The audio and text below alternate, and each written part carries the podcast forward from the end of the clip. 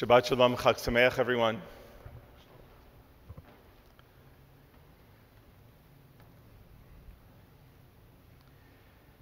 In his uh, multi volume autobiography, if you haven't read it, once again, it's multi volume, uh, you should.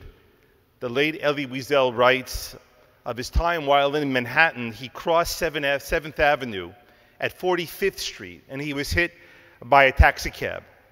The impact of the hit hurled him in the air all the way to 44th Street, and he lay on the road for 20 minutes until an ambulance came to take him to the hospital. Subsequently, his entire left side of his body had been shattered. There was a 10 hour operation that was required to reconstruct it, leaving him in a cast that went from his neck all the way down to his feet. All he could do was move his head. Friends came to visit him, one in particular, and he said to him, You know, Elie, you're lucky. It could have been worse. You could have lost your sight, you could have lost your legs, you could have lost your mind. And he goes on to say, You know, it could have been worse. You could have lost your job, you could have lost your house, you could have lost your money. And his friend kept saying it could have been worse. And finally, Elie says to him, How could it have been worse? And his friend says, Well, it could have happened to me. Now, I usually avoid politics, and I think for good reason. From my experience, speaking about politics from the pulpit is usually a zero sum game. Now, I know there are those who do like to hear politics from the pulpit.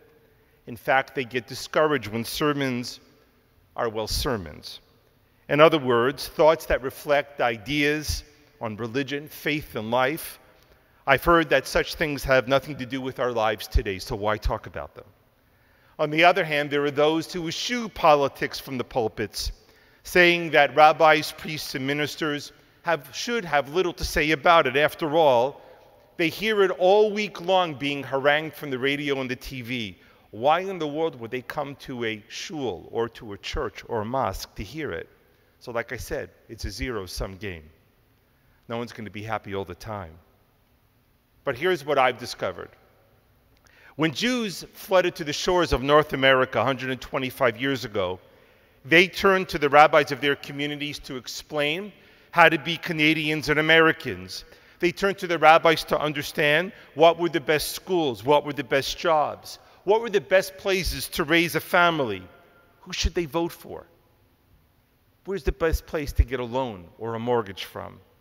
In other words, rabbis were translators. They translated America and Canada to these newly arrived Jews. But more than a century later, Jews need no help in understanding how to be Americans or Canadians, either ourselves or our children. You probably know better than me what are the better schools to send your kids to, what jobs are in demand, where's the best place to get a mortgage or a loan. No, today's rabbis need to translate Judaism to people who need its help in knowing what Judaism is saying to them, how to best live this moment, how Judaism can enrich their lives. But there are moments where the two of these things meet, and I think that may have just happened.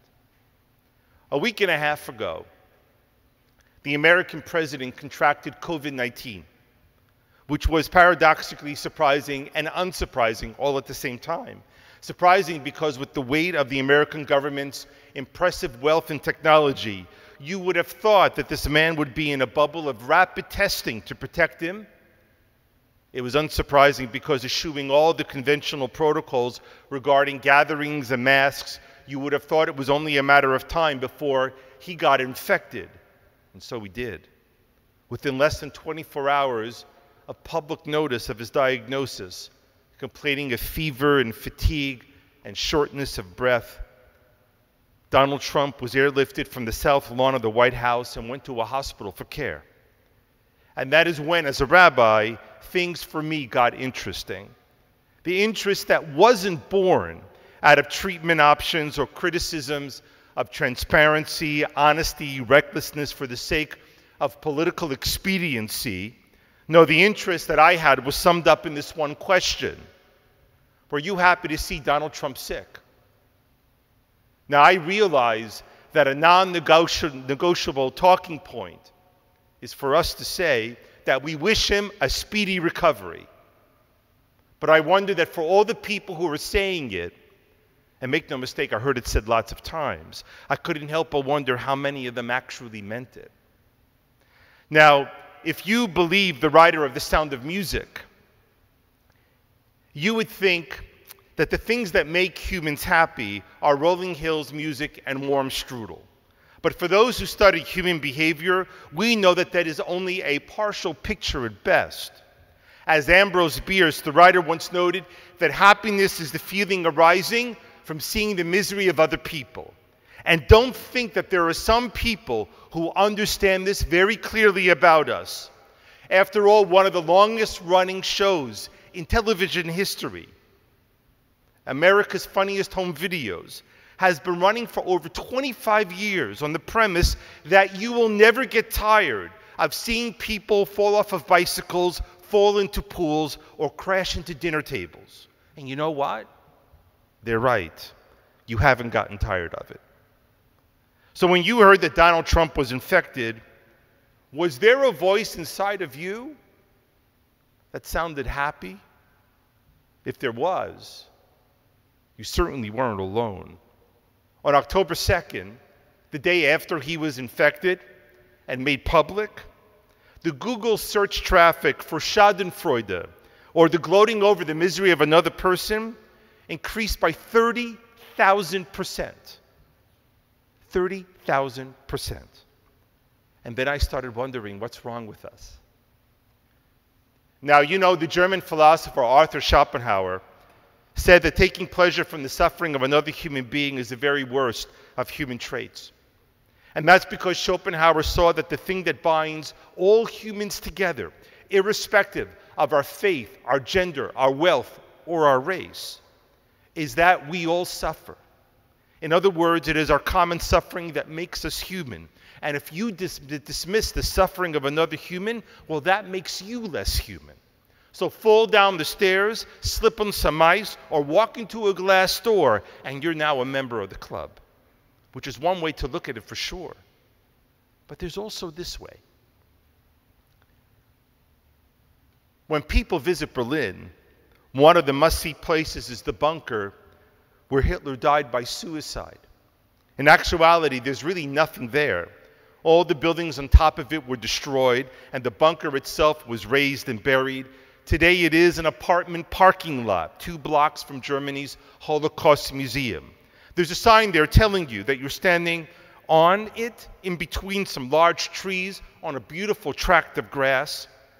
Behind you on the other side is a large strip of restaurants. On your left side is the massive Mall of Berlin. And yet, each and every time I go there, I am overwhelmed by a feeling of justice. That this monster of a man did not die a quiet death, that he was not laid to rest in a grave, that in those days and hours before his suicide, of the desperation and panic that must have gripped his mind. And thinking of that suffering makes me feel that sometimes, even if so rarely, the world finds some balance in giving some what they deserve. And the pleasure that I feel in that, the pleasure, is comfort. But perhaps there is something else for us to learn in seeing others suffer, which is very close to us this morning. Now, we know now that what Schopenhauer said about the cruelty of taking joys from another person's suffering. And we know now about the feeling of justice that can come from seeing the right people suffer their due. But as for me, I think suffering shows us another lesson. It's a lesson that is heard in the words of the Tehillim, the Psalms, the words that the ancient rabbis chose amongst the millions of other words in our Bible to frame the moment of Yizkor. Enosh kechatzir yamav, that human are days are like that of the grass, that we bloom as a flower in the field. Kiruach avrabo, that when a wind passes by and it is no more, its own place, and no longer knows it. It seems to me that seeing others suffer reminds us of our frailness. True seeing in another people sometimes may bring laughter or joy, but deep down inside, it's also a reflection of fear. The 19th century Rabbi Meir Visser, known as the Malbim, says that indeed we come and grow like the plants of the field, but while they grow back next season, once we pass, we don't. There will only be one of you who will ever live, only one of your son or your daughter, of your mother or your father, of your spouse or sibling or friend that you loved and now mourn. That others will come in our place. But unlike the grass or the flower of the field, that they will neither sound nor look or live the way that you or I do. To see weakness in others, to see others suffer. More than seeing justice or commonality is to see our own weakness, and that is frightening. So I'll confess this. When the news broke of Donald Trump's infection, I felt the joy of justice. It was Schadenfreude in total. Here, a man who flaunted every prescription by his own government to contain the virus, the wanton disregard for the deaths of hundreds of thousands of people in the pursuit of economic recovery for the sake of an election, the distinguishing callousness of seeing deaths in blue or red states offended me, and it still does.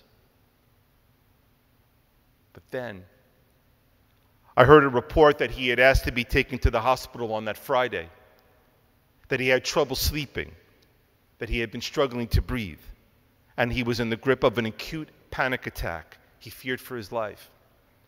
And at that moment, I felt the same in myself. I felt my own mortality, my own frailty. In the wake of that emotion, you can do one of two things. There are two responses in your hand. The poor choice was Donald Trump's. After leaving the hospital, he was busy telling people not to be afraid, to go live their lives, that it's not a big deal at all, that they'll be fine. Of course, to people who will never have the kind of medical care that he was blessed with, but more to be blind to life's gossamer threading. But Yizkor shows us the better choice. The better choice is to see that fear as a worthy emotion, one to be treasured, because it reminds us how precious the lives of those people we love are. In seeking the wisdom to measure our days, we need to be reminded that they are never infinite.